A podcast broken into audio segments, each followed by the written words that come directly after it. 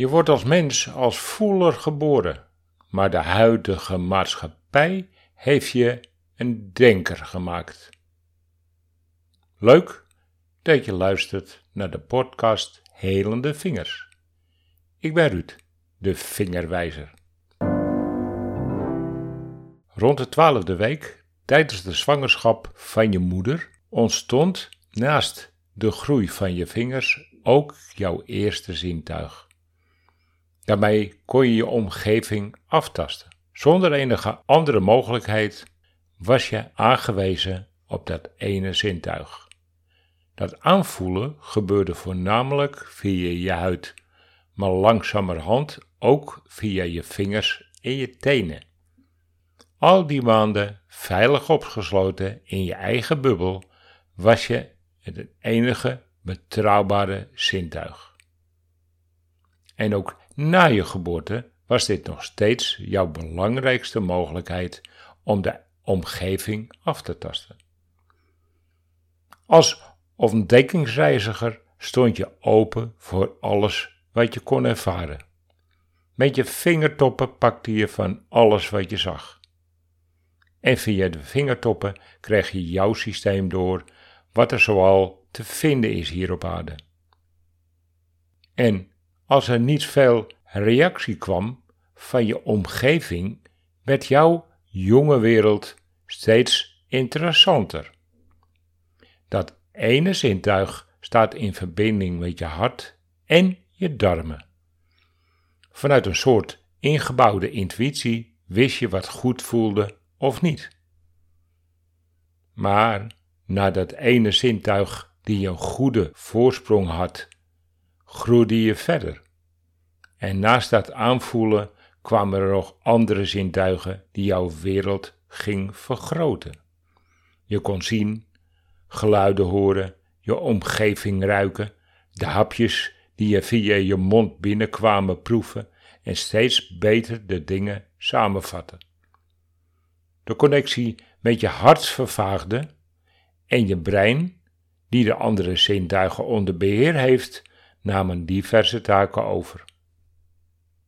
Dat was het begin van jouw verandering van voelen vanuit je hart naar via je brein evalueren wat door die andere zintuigen binnenkomt. Je kon er zelfs een eigen overtuiging over krijgen. Door de maatschappij ging je van voelen naar overdenken. Je zou kunnen zeggen, hoe jij de wereld in het begin aanvoelt, is universeel en collectief met alles op aarde. En hoe je de wereld overdenkt, is dus een geheel persoonlijke waarneming geworden. Vraag maar aan iemand die er vroeger bij was bij jouw pijnlijke herinnering.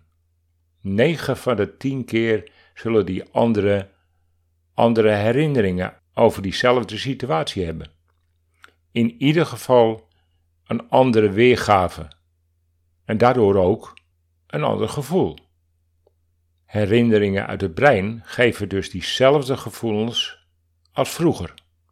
Je voelt dus weer het verleden in je huidige moment. Onze scholing van die eerste jaren was er ook eigenlijk op gericht meer met het hoofd bezig te zijn dan met ons hart. Scholing is meer gericht om mensen in collectief te laten werken. De huidige scholing is een afstammeling dat er grote bedrijven veel arbeiders nodig had die hetzelfde werk moesten gaan doen.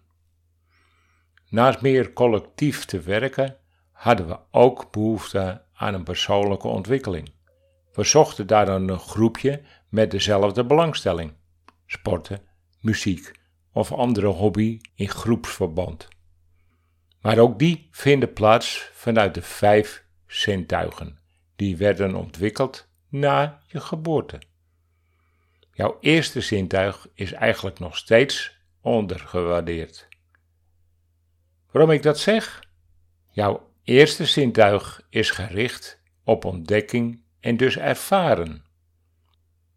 Je leefde dus in het huidige moment, zonder weten dat er een vroeger was en zeker geen idee had dat er ook nog een morgen zou zijn.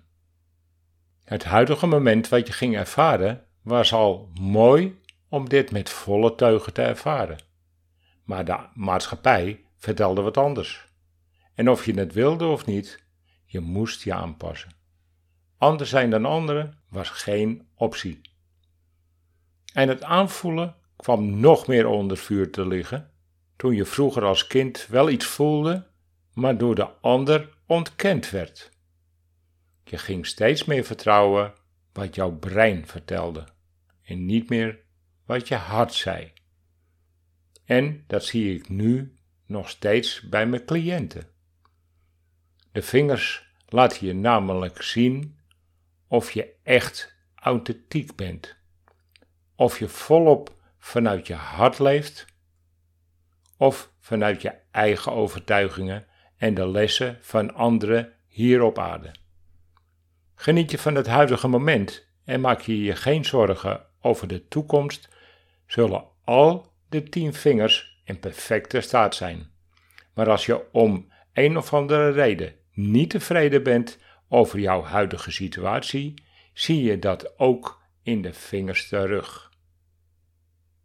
Rond de 12e week van jouw ontstaan begonnen de vingers te groeien samen met jouw eerste zintuig.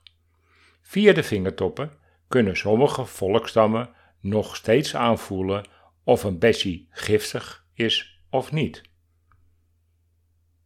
En jij voelde vroeger meer dan je nu zult vertellen. Een volgevoel, een ingeving, maar er is geen echte aandacht voor jouw intuïtie, toch? Dan moet je toch eens goed naar je vingertoppen kijken. Mogelijk staan ze niet echt naar voren, maar lichtelijk gebogen of zelfs wat scheef. Jouw vingers vertellen dat je te veel in je hoofd zit. Dat jouw omgeving ervoor gezorgd heeft dat jouw eerste zintuig weggestopt is.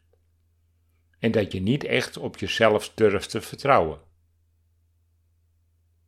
Terwijl jij perfect op je eerste zintuig kan vertrouwen.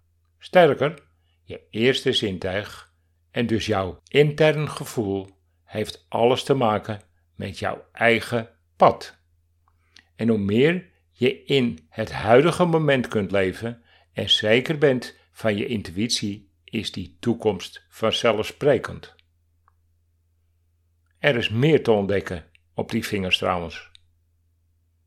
Zitten er op je vingers kuiltjes, wratjes, ongeregeldheden, schrale plekken en dergelijke? Zegt dat wat over de ervaren heftige emoties uit jouw verleden? En zo heeft elke vinger zijn eigen verhaal over jouw leven vanaf het ontstaan, inclusief jouw start in de baarmoeder. Zo is het ook duidelijk waar te nemen of je hooggevoelig bent. En of je dat voor de buitenwereld wilt verstoppen of dat je ervoor open staat. Je vingers liegen niet en vertellen mij als vingerreflexoloog meer dan je zou kunnen uitleggen.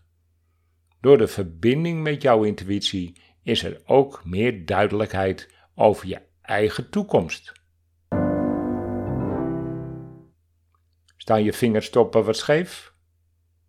Zien ze er niet mooi en strak uit? Laat dan jouw vingers eens nakijken bij een vingerreflexoloog in de buurt. Of kijk naar mijn 7-delige cursus. Daar leg ik je graag uit hoe een en ander werkt. En hoe je het zelf kunt aanpassen. Wil je meer weten en een persoonlijk gesprek? Vraag dan een Zoom-afspraak met mij. Dank voor het luisteren naar deze podcast Helende Vingers. Tot de volgende keer.